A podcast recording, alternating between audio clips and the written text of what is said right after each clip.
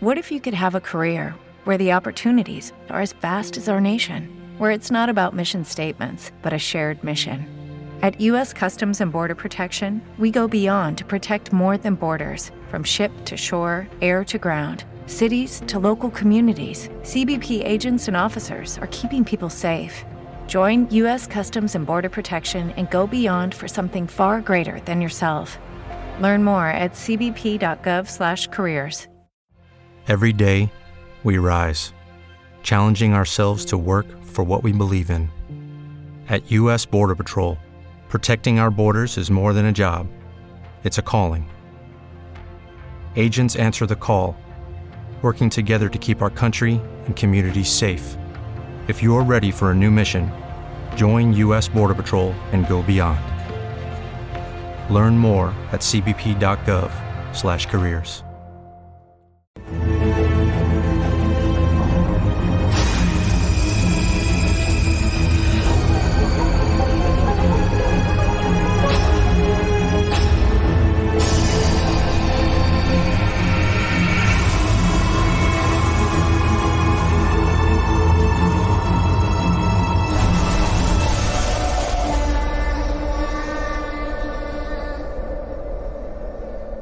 Hello, everyone, and welcome to the show. I'm Martin Willis, your host, and we have our guest Avi Loeb coming up.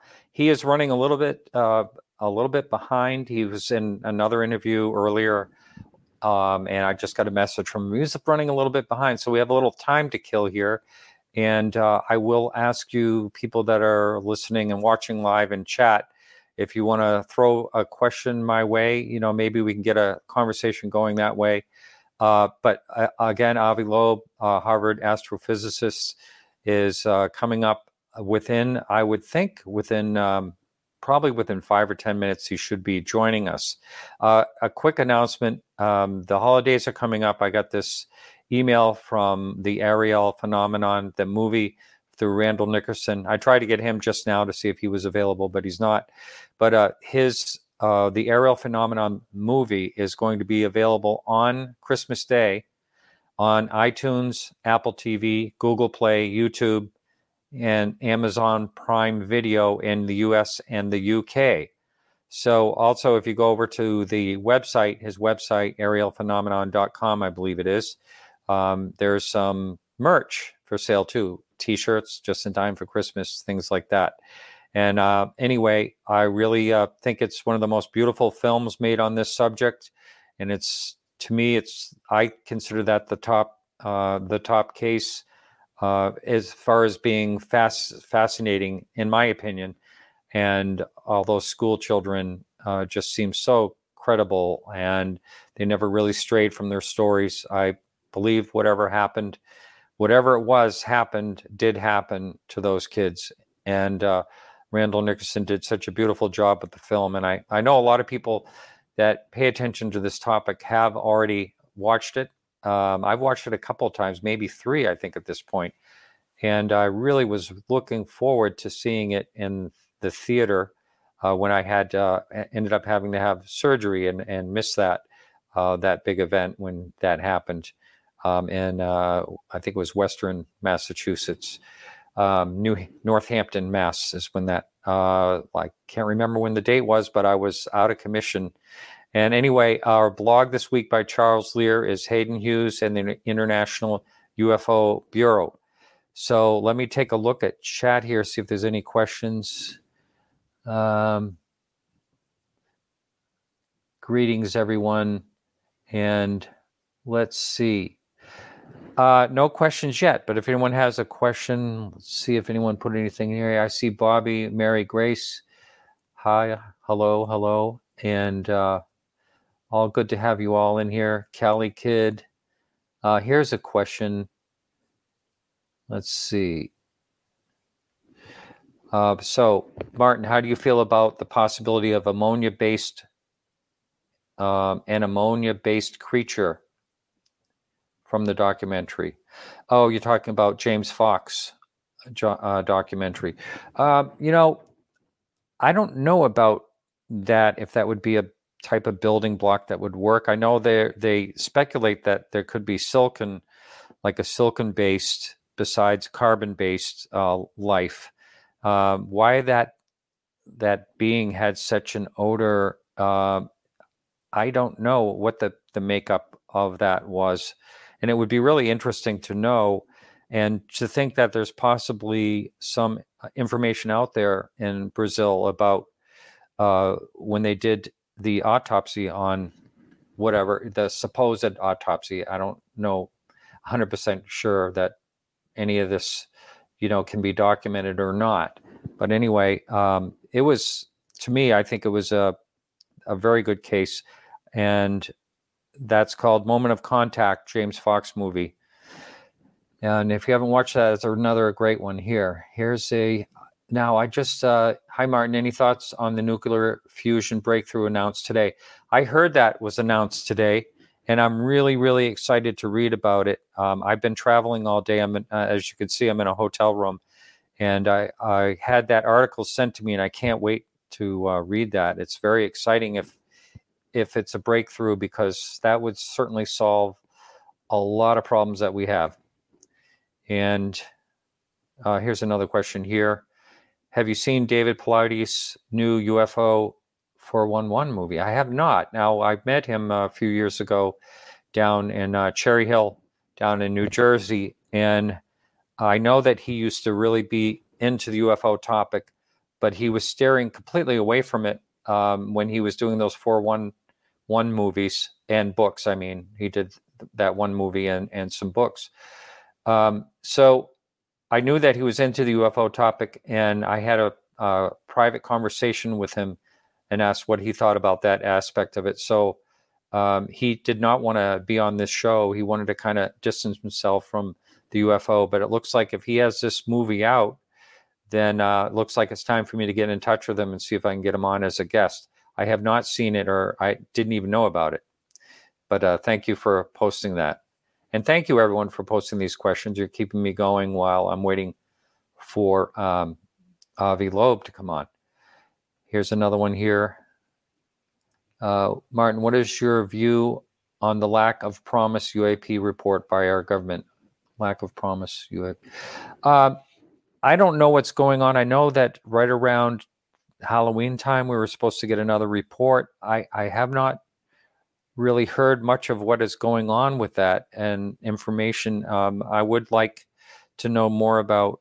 I, I, know that they're they're supposed to report publicly, so um, I know I, I, do believe I there was something about their thinking or they're trying to point the finger uh, that these are drones.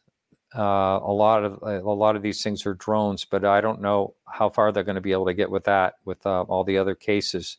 And I think 2023 should be very promising as far as um, you know the uh, investigations that's going to go on because they're going to go all the way back to the 1940s, which is fascinating. There's so many, as you know, anyone that follows this topic knows how much great information there was back in the 19, you know, starting in the 1940s forward. You know, a lot of people will say, well, you know these could be secret you know government programs and all that but they kind of discount all the fact that these have been seen for you know decades and decades uh, uh, doing all these unusual maneuvers that we can't explain i um, I did not hear of any increase in sightings, but our guest Avi Loeb has shown up. He's here.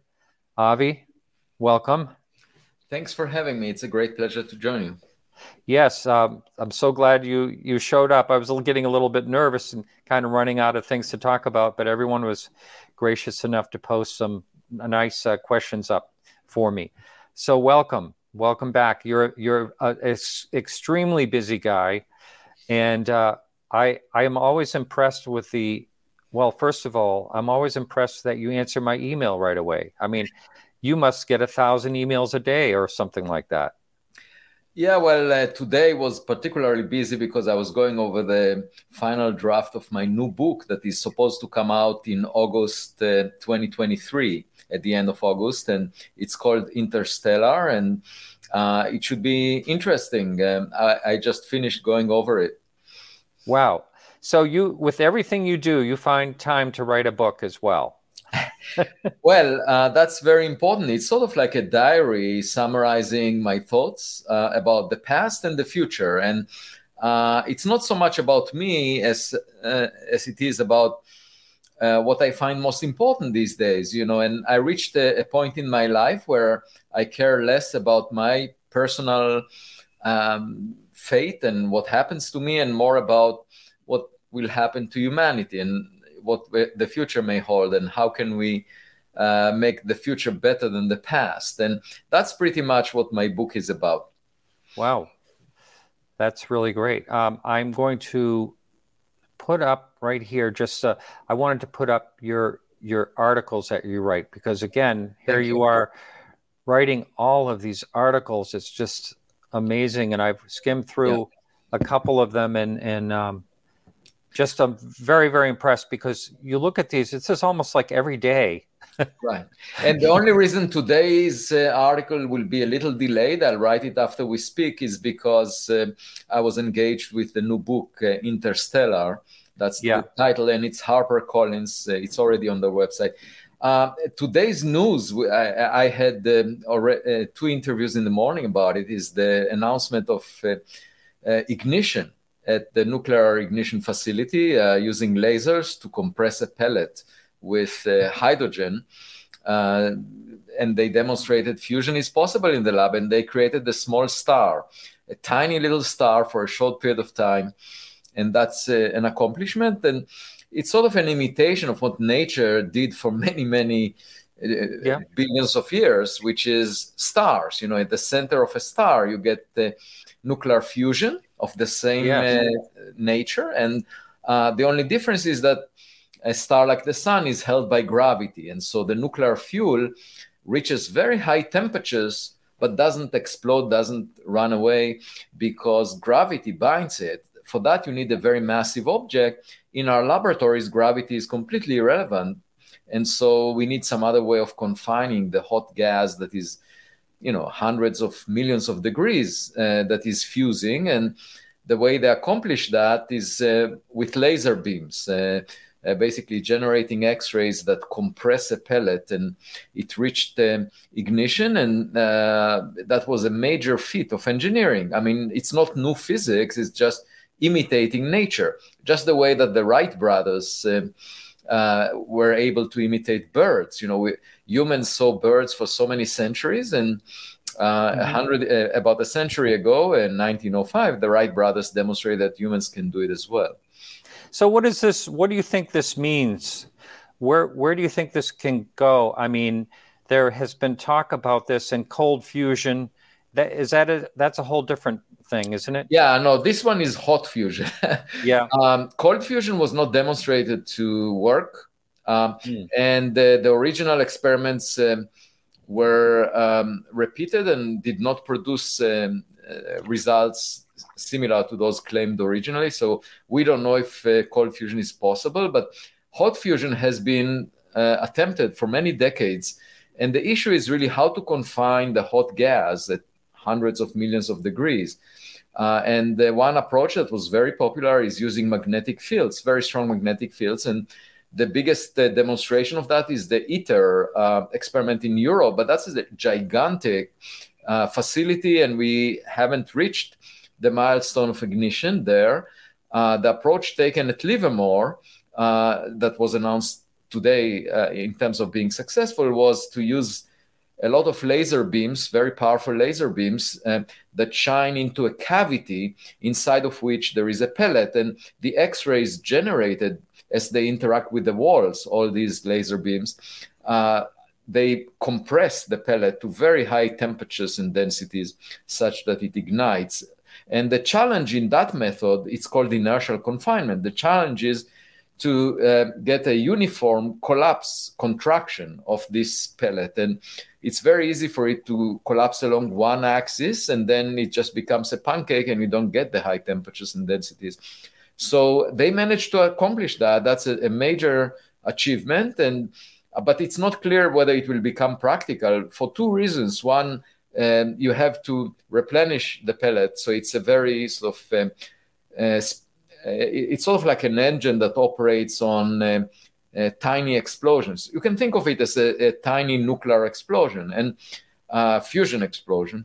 Uh, so then you need to replace the pellet every so often, and uh, in order to gain enough energy that can power a city. Uh, but then, in addition, you have to extract the energy from the system, and the energy comes out in very energetic neutrons. And it's not obvious that the engineering of how to extract their energy is is so simple. So I, am not uh, much more optimistic that nuclear fusion will become practical. Um, it will take decades. Uh, mm. It's just a major feat in terms of humans being able to imitate nature. That's yeah. that's the significance of it. Yeah, that is that is, and it would be great though if um, I understand there there wouldn't be the hazardous waste like there is with nuclear power if they could figure this out, right? Right, Not except it, it could happen on the walls depending on how you absorb the neutrons. But um, indeed, the, the material, the fuel itself, is not um, producing uh, radioactive uh, debris that could uh, cause problems. Um, mm-hmm. I should say that fission is known to work, uh, nuclear reactors work, and it could be uh, the, the best uh, source of clean energy in the future, irrespective of what happens with, with fusion. If we uh, build the safe reactors, which is a, a possible way uh, uh, for us to maintain, you know, uh, our long-term uh, energy needs. Um, so um, I wouldn't say that fusion is a must. Uh, for our civilization to get its energy uh, in the long-term future. Uh, we we uh, we could get the best source of clean energy out of nuclear reactors that based on fission, and uh, it's just a matter of engineering it uh, so that we prevent any catastrophes. Right, right, and yeah, we'll see how that goes. Yeah, I had. there's been hope for cold fusion. I know there's there's a a private company in Washington State that thinks that they're going to be able to crack that problem. And I don't know. I mean, they are working on it, and they are they are well funded, from what I understand. And that would be really something if yeah, I mean, altogether, uh, any such uh, breakthrough would would help perhaps to venture into space because as of now, all the spacecraft we launched were based on chemical propellants and right yeah. Um, they produce much less energy uh, by a factor of almost a million uh, per unit wow. mass of fuel. So, so um, if we are able to manufacture relatively small, um, uh, either fusion or fission um, reactors that can be used as engines for spacecraft, that would be amazing. Uh, but mm. as of now, um, the limit of all of, of, on the terminal speed of all the spacecraft that we launched since uh, Sputnik until uh, New Horizons, all of them uh, reached tens of kilometers per second as the terminal speed, and that's the tyranny of the rocket equation. The problem is they carry their own fuel, and they mm. cannot they cannot uh, reach speeds that exceed by more than one order of magnitude or so the exhaust speed of the gases coming out of their exhaust because they have to carry the fuel. So the rocket equation doesn't allow you to reach very high speeds just because of the exhaust speed of chemical propellants. But with nuclear, you can reach much higher exhaust speeds. Now, is there any further advance? Has there been any further advancement on the Starshot that you were involved in? Right. So that's a completely different approach where you say uh, instead of carrying the fuel, the uh, the, the spacecraft is being pushed by some external force. And in this case, it's light, a beam of light.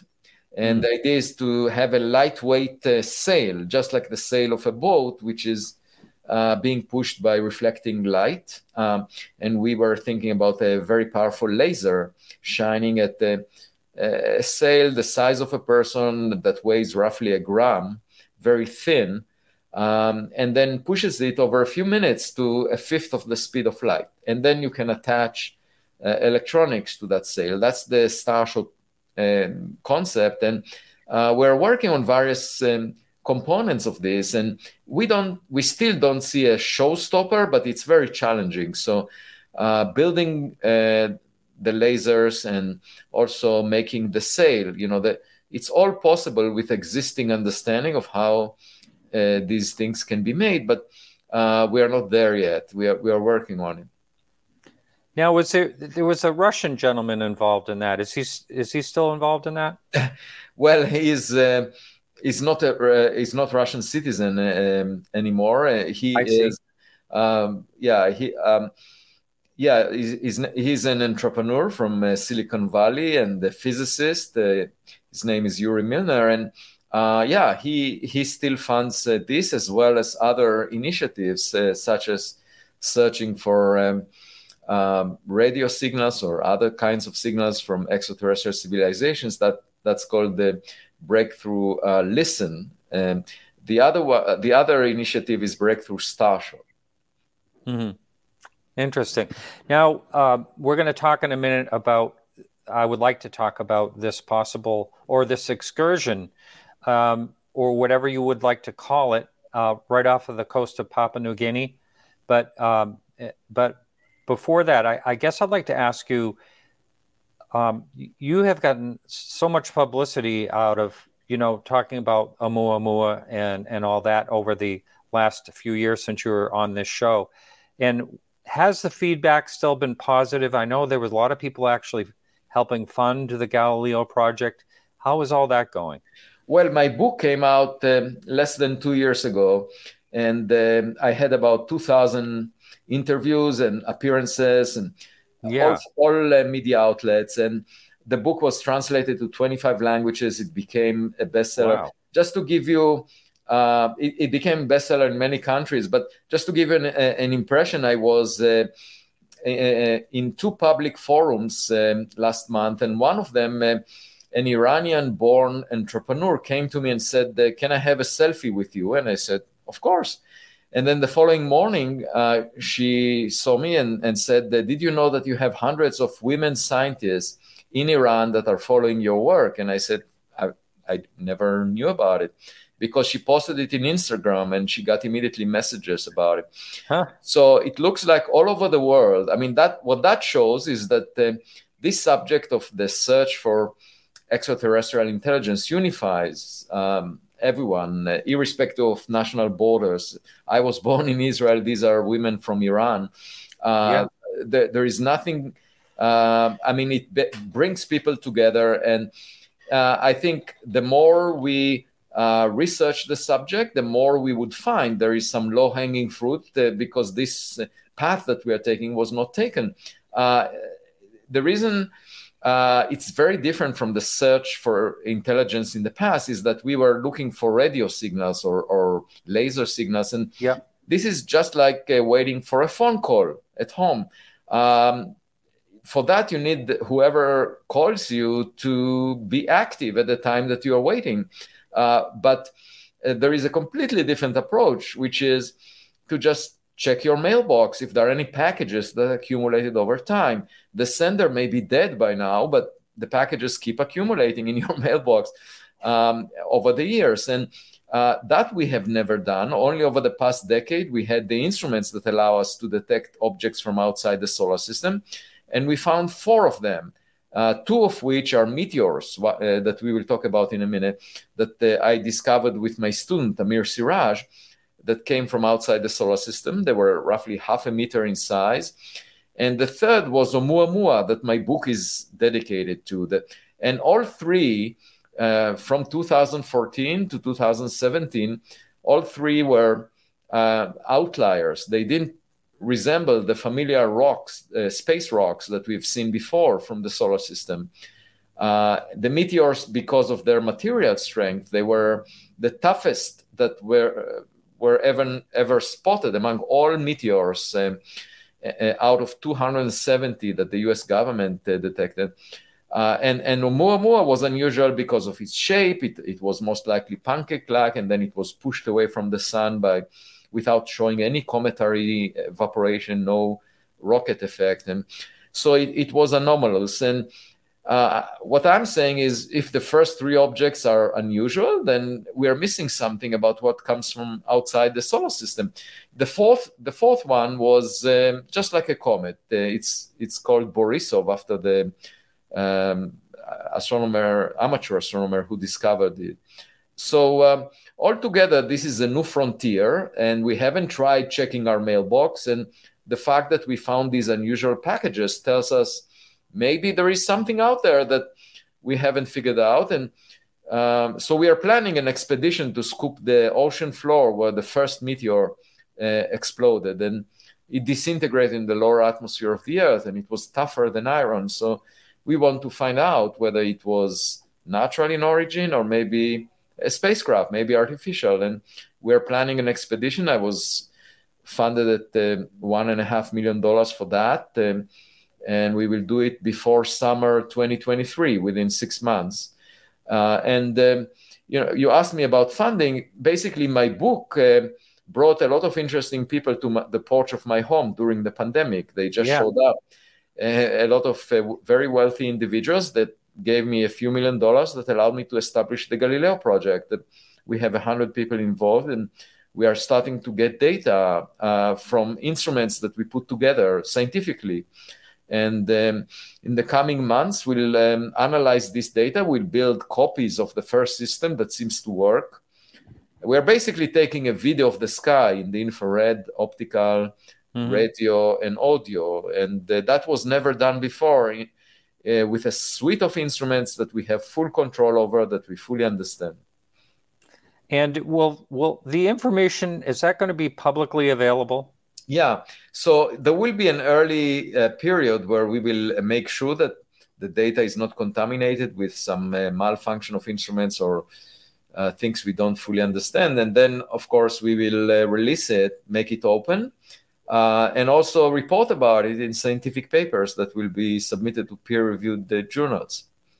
That's great. That's great. Now, so on this excursion, how do you propose that you're going to is it through instruments that you're going to be able to detect the fragments, if that's what they are, on the ocean floor? How do how do you plan to do that? Yeah, we're starting to build the machinery. It will have a sled uh, with uh, magnets on it, so that if there is any uh, magnetic, uh, I mean, ferromagnetic material like uh, iron or other metals that are attracted to, to the magnets, we will separate it from the muck that is on the ocean floor, the ooze.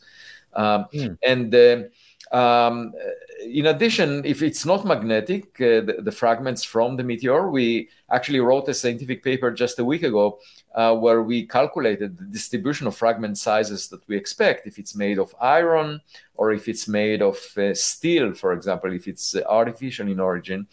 And um, we should be able to find the pieces uh, most of them of order a millimeter or less, but uh, some of them could be, if, especially if it's very tough material like steel, some of them could be centimeters in size. And uh, I already promised the Paula Antonelli, the curator of the Museum of Modern Art in New York City, that if we find any gadget, I'll bring it uh, for display. Uh, for, because for us, it would represent modernity, even though the senders might think of it as ancient history. With the Lucky Land slots, you can get lucky just about anywhere. This is your captain speaking. Uh, we've got clear runway and the weather's fine, but we're just going to circle up here a while and uh, get lucky. No, no, nothing like that. It's just these cash prizes add up quick. So I suggest you sit back, keep your tray table upright, and start getting lucky. Play for free at LuckyLandSlots.com. Are you feeling lucky? No purchase necessary. Void where prohibited by law. 18 plus terms and conditions apply. See website for details. Hello, it is Ryan, and we could all use an extra bright spot in our day, couldn't we? Just to make up for things like sitting in traffic, doing the dishes, counting your steps, you know, all the mundane stuff. That is why I'm such a big fan of Chumba Casino. Chumba Casino has all your favorite social casino style games that you can play for free anytime, anywhere with daily bonuses. That should brighten your day a little. Actually, a lot. So sign up now at ChumbaCasino.com. That's ChumbaCasino.com. No purchase necessary. VGW. Void were prohibited by law. See terms and conditions. 18 plus. Hmm. Boy, wouldn't that be something? Everyone would want to come see that. That's for sure. Well, uh, let's uh, hope we find something. It's it's a very challenging mission. The the ocean floor is a, a mile deep, and uh, we plan to oh. spend a couple of weeks there. Uh, but the Galileo project as a whole, I mean, this is just one branch of it, uh, looking yeah. for uh, fragments of interstellar meteors. The second is looking at unidentified aerial phenomena that the government reported about, and we are planning to get the data. And then the third one was, would be to come close or rendezvous, or if you want, date the next uh, Oumuamua, the next object that looks unusual and doesn't collide with the Earth like meteors, doesn't come close, but we might uh, meet it along its path and take a high resolution image of it. And for that, uh, we are designing the mission, the space mission that would be needed. that's a very expensive uh, mission. It would cost about a billion dollars. Uh, and to find candidates that we want to date, we have a dating app, which is the Vera Rubin Observatory in Chile, that will start operations in about a year and uh, will provide us with candidates. And we will choose. I mean, most of the time, we will swipe to the left because it's a very expensive date. It sure sounds like it. Wow.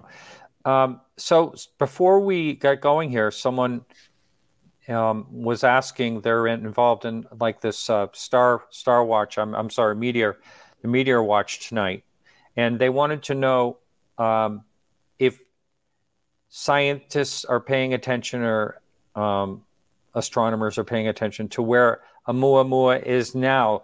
Can you calculate how far away this thing is, roughly? Right. So the problem is that uh, by now it's uh, 10 million times uh, fainter than it was close to Earth. So it, it's impossible to detect it with existing telescopes. Um, and moreover, the trajectory was not known to a high enough precision for us to chase it or to even look for it at this time. If you wanted to send a spacecraft that will try to find it, it would have to be equipped with a huge telescope just to first spot where it is, because we don't know the trajectory well enough to figure out where it is right now. So uh, it's completely impractical. But instead of, you know, it's just like going on a date and liking a person, but then not having the, the phone number of that person, so you can't really get in touch. But what the approach, the healthy approach, my advice is if you have such an experience, you better date more people with the hope that one of them will resemble that uh, very fortunate date you had. And so that's what we are planning to do look for more objects like it. Yeah. But what you were able to calculate a speed at one time, weren't you?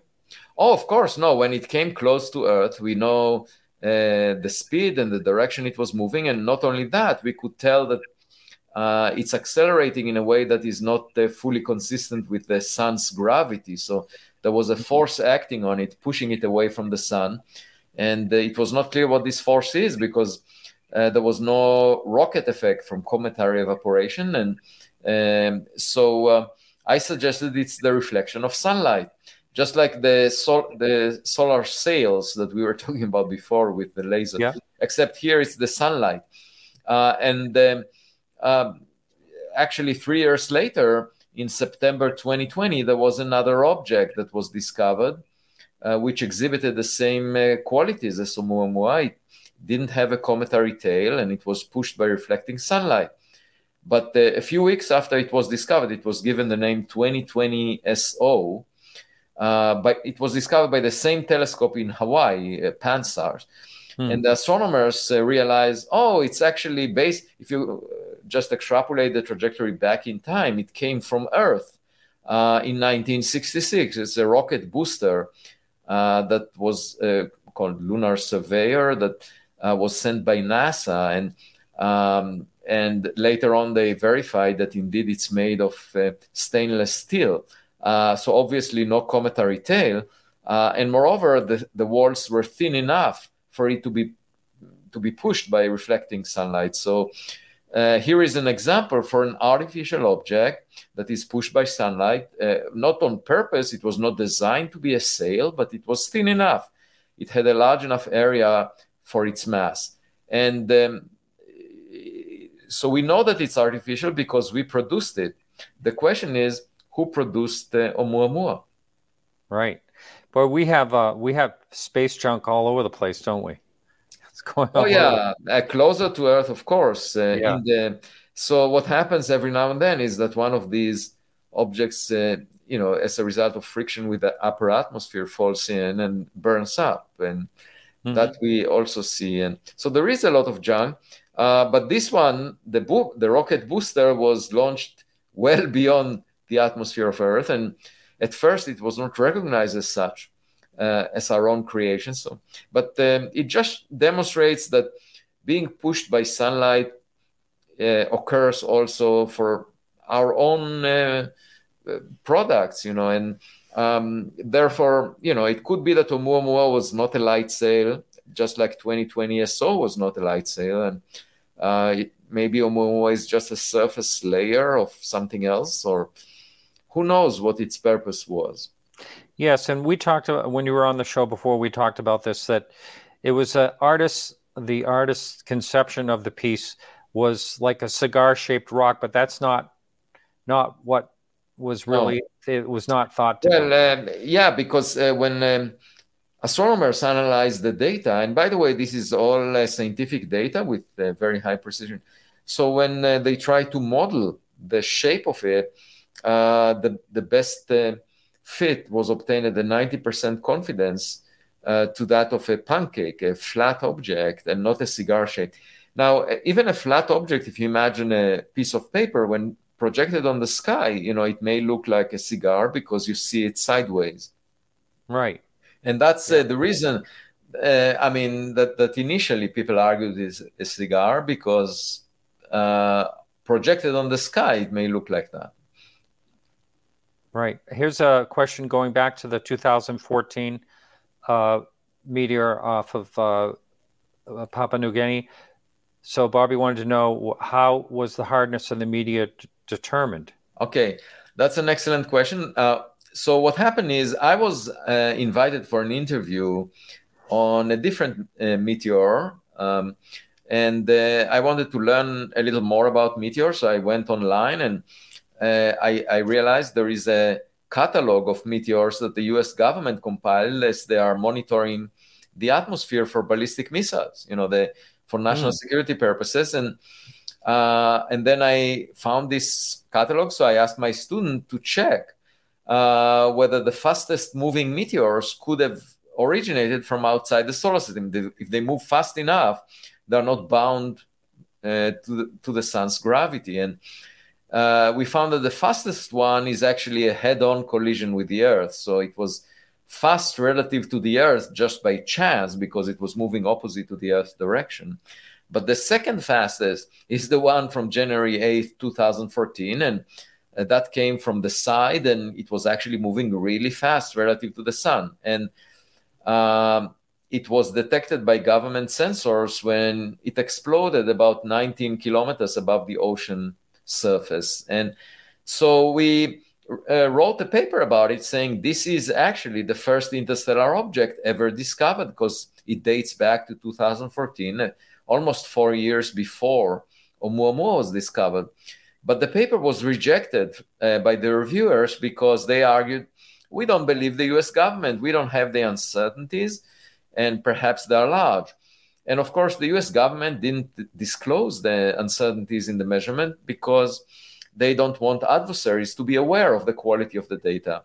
Hmm. And uh, but they need to know if a ballistic missile will hit Boston or Washington. You know, they need to know that.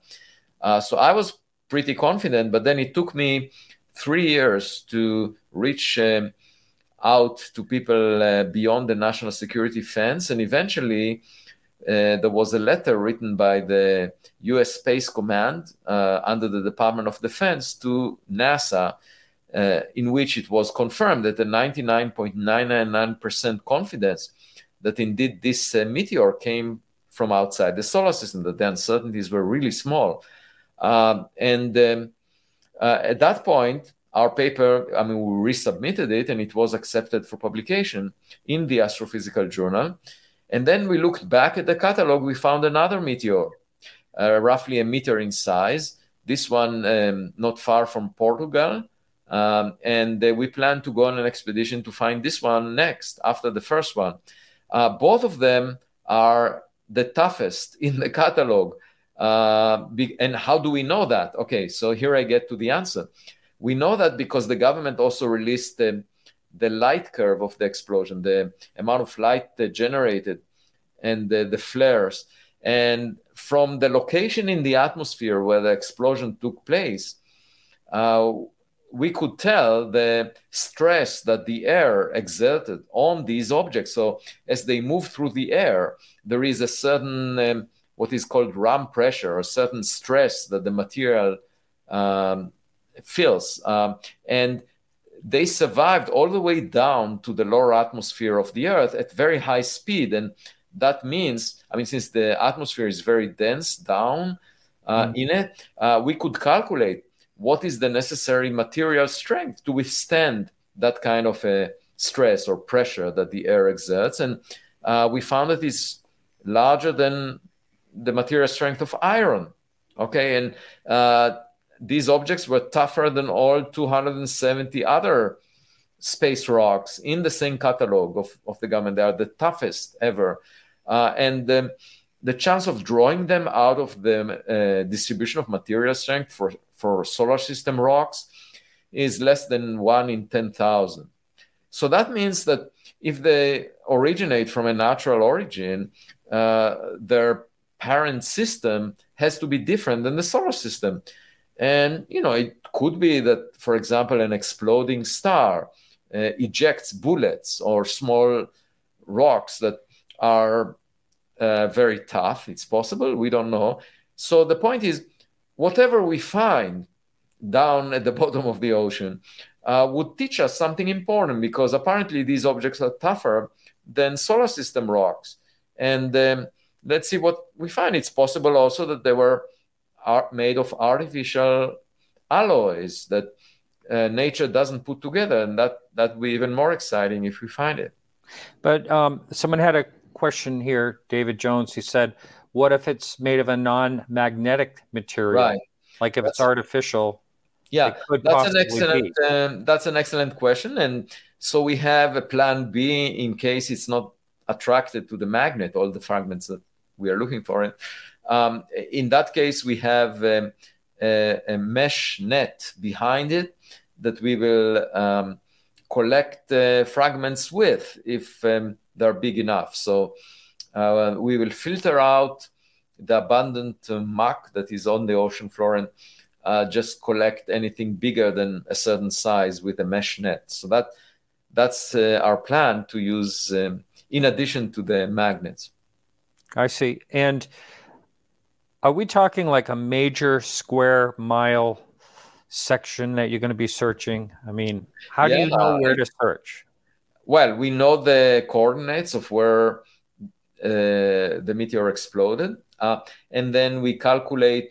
So, given a fragment size distribution, the small fragments uh, they have a large surface area for their mass, and so they suffer a lot of friction with the air, and they basically rain down straight from the explosion location point. Okay, so they rain down as hot rain because the amount of energy released was a few percent of the Hiroshima atomic bomb.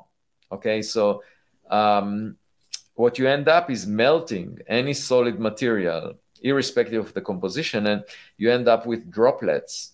Uh, so that's like very hot rain coming down, and if you had an umbrella, it wouldn't protect you because it's hot. Uh, and then uh, as it rains on the ocean, steam comes up, uh, and then it, these fragments settle down. So the small fragments would appear just down from the explosion point, and then the bigger fragments continue along the path of the meteor because they have less friction with the air. And then the biggest chunks, of course, follow the path of the original path of the meteor. And um, so we plan to uh, basically find this strip along which the fragments are distributed with small fragments first and then larger fragments along the path. And um, and we have the localization to within uh, right now 10 kilometers so it, it's a relatively big area that you know several miles that we will have to uh, survey and it's just like mowing the lawn uh, we will go back and forth and mm-hmm. we don't need to go deep um, there is not much activity on the ocean floor so we shall see what we find. It, it's an adventure and definitely worth uh, doing, and we're fully funded for it. That's wonderful. About how far off of the Earth's surface were was this particular explosion? Oh, you mean from um, a land?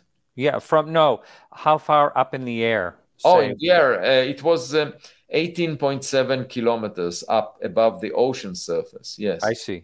Um, Wow. So um, it's relatively low, given that um, you know the, this is uh in the lower atmosphere of the Earth, where the density is on is, is not very far from what we find uh, at sea level. You know, it's just a few times lower. So um, if it were made of stone, for example, it would have exploded much higher up because it was moving at 45 kilometers per second, a very high speed. Wow. The escape speed from the Earth is 11 kilometers per second. That's what you need. Um, uh, any rocket that you launch beyond the gravitational pull of Earth, that's Mhm. the kind of speed it needs to reach, at least 11 kilometers per second. Right, right. This is an interesting question someone put up there. What is your opinion of the work of John Mack of Harvard? And I guess I want to ask you has there been any parallels as far as what you have been doing to what John Mack did? I, I don't know if you've looked into that at all. Well, no, there is no uh, overlap because he was interested in people. And uh, humans are not scientific instruments for physicists. I'm a physicist, I'm an astrophysicist. Uh, you can't write a scientific paper in physics saying, This person told me that. Okay, you cannot do that. There is Yeah. no, and there is a good reason for this tradition because people very often have hallucinations. I mean, they are sincere. They tell you that they uh, felt or, or had some uh, experiences. They are sincere about it, I have no doubt, but humans can easily be fooled. And we know that uh, when people take um, recreational drugs or people have an accident, they have all kinds of impressions that have nothing to do with the reality that surrounds them. And therefore, we don't use people as detectors. Okay. Now, uh, we can use it as intriguing evidence that is worth putting instruments. But in, sci- in, in physics, you need to rely on data collected by instruments because it's repeatable. You can Mhm. repeat the experiment. And instruments do not have personalities. You know, they just do, they measure whatever they measure.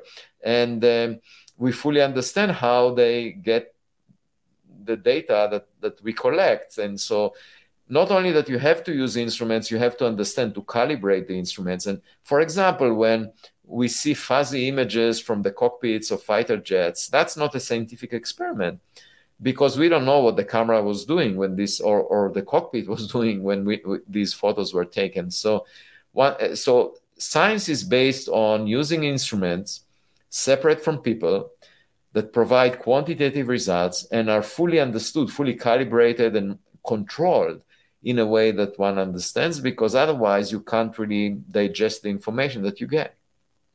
All right. Well, um, I- another another question I have about this is: um, Have you been uh, treated any different since you started looking into this by Harvard? Oh no, um, Harvard was fully supportive. I mean, there was an initial phase where I was asked uh, whether um, um, what I do is related to astronomy, and I said, of course, because in astronomy we use telescopes and look at the sky and analyze the data, and that's what the Galileo project is doing. And that was a question asked when uh, I started to get funding uh, for the Galileo project, and the funding is being channeled through Harvard. So it was just an administrative uh, question, but otherwise, uh, no. Uh, what I should say is, um, you know, this is a subject that um, my hope is to bring to the mainstream because we are following the scientific method and collecting data the way scientists do in any other respect. Uh, just like in the search for dark matter, we don't know what mo- most of the matter in the universe is.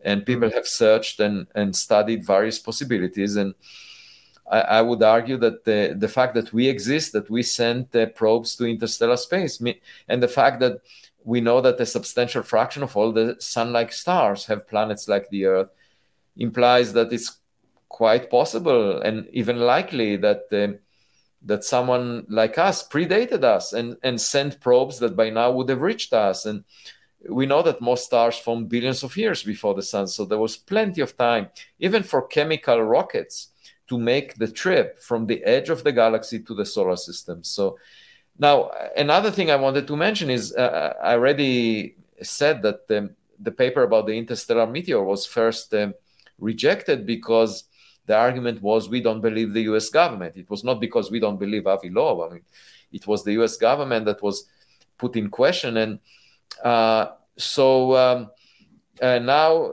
you know, when we submitted another paper on the same subject after the letter came from uh, the Department of Defense, which came to my defense, uh, which, by the way, is interesting in itself because uh, it's a very conservative organization, the government, right? And the fact that the government comes to the defense of science, uh, you know, at the frontier, uh, is interesting because uh, at the same time there is a lot of pushback from what you might call blue sky academia, and which is supposed to be more open-minded than government. And you know, the fact that I get uh, uh, support from the government uh, for this study was uh, remarkable in my uh, i mean this is not yeah. the first time it happened. It happened before when the us government was looking um, for uh, a set of uh, satellites to monitor nuclear explosions by the russians. It was the late 1960s uh,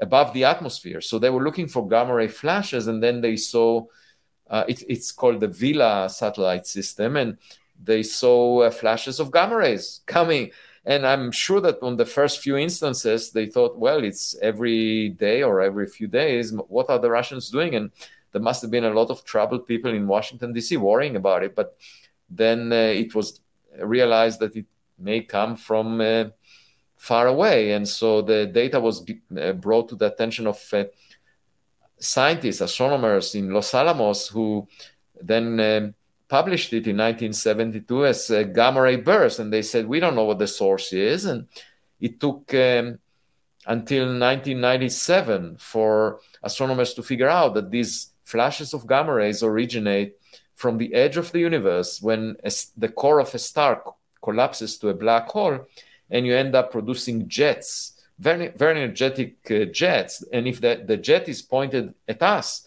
we see it as a gamma ray flash. And so it's mm-hmm. basically the signal of the formation of a black hole from the collapse of the core of a massive star. And that was figured out only in 1997. Uh, and it shows you that the data from the government helps uh, progress in science in, in both instances.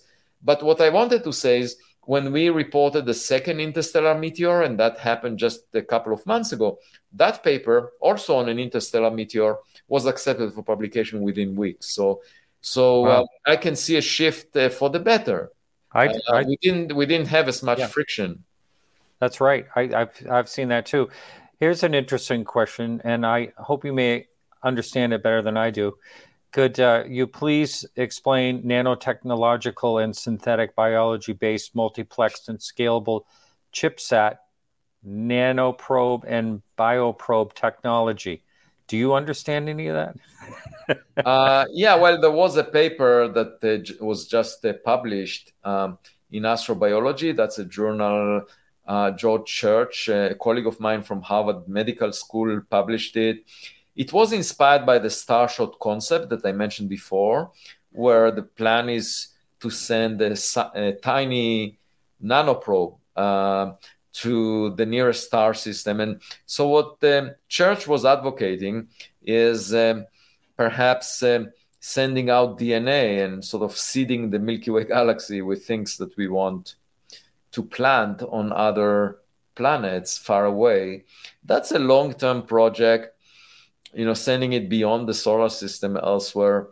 There are people that would argue, yeah, we shouldn't be so proud of our seeds so that uh, you know to plant them elsewhere maybe you know mm. maybe there is a better thing to do rather than contaminate the universe but uh, on the other hand it's a natural tendency if humanity wants to make uh, copies of things that it finds uh, attractive or worthwhile then it's good to send these copies elsewhere so that they will not disappear from a single point catastrophe. If something bad happens on Earth, you know, we don't want um, all forms of life as we know it to disappear.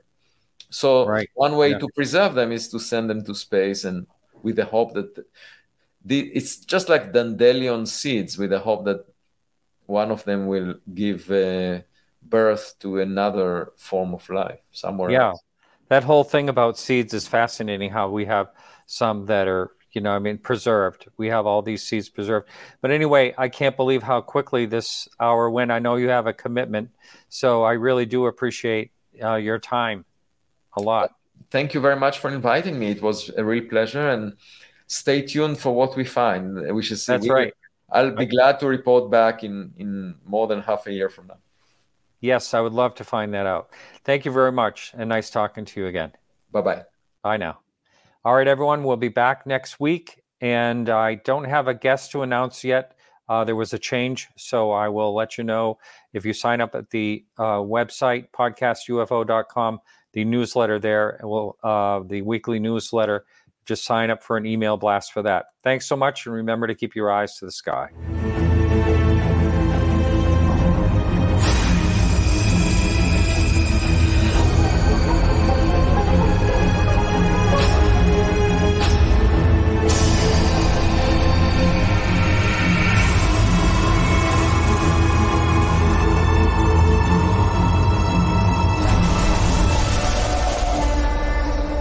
Is Ryan here, and I have a question for you. What do you do when you win?